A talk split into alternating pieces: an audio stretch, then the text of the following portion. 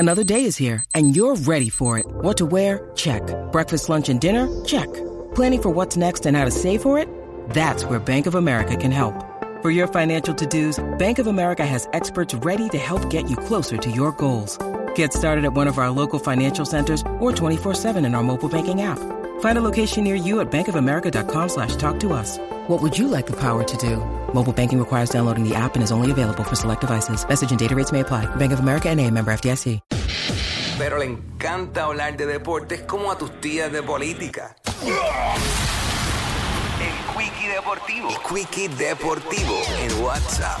Bueno, vamos rápido, chequeando la NBA y la acción de anoche. Los Pelicans eh, se ganaron a Golden State por una paliza 141 a 105. Continúan los problemas allá en Golden State. Eh, si no hacen uno o varios cambios urgentes, chach, no tienen break. Eh, Boston en overtime se ganó a Minnesota 127 a 120. Sacramento ganó, ganó San Antonio, ganó Indiana, ganó Atlanta, ganó Oklahoma City, ganó Chicago. Utah se ganó a Denver 124-111. Los Clippers se ganaron a Toronto. Así que, por otro lado, hoy hay cinco juegos en calendario.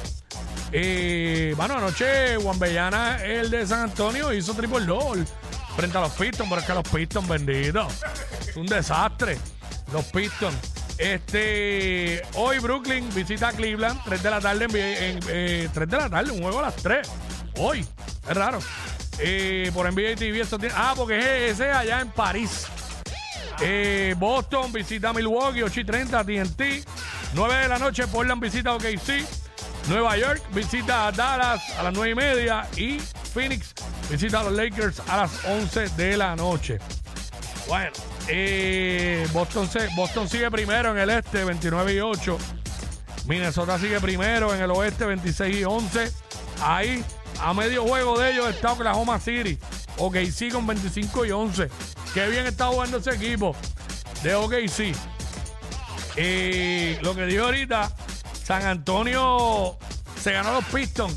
Ese, tiene que ser el juego más basura de este año.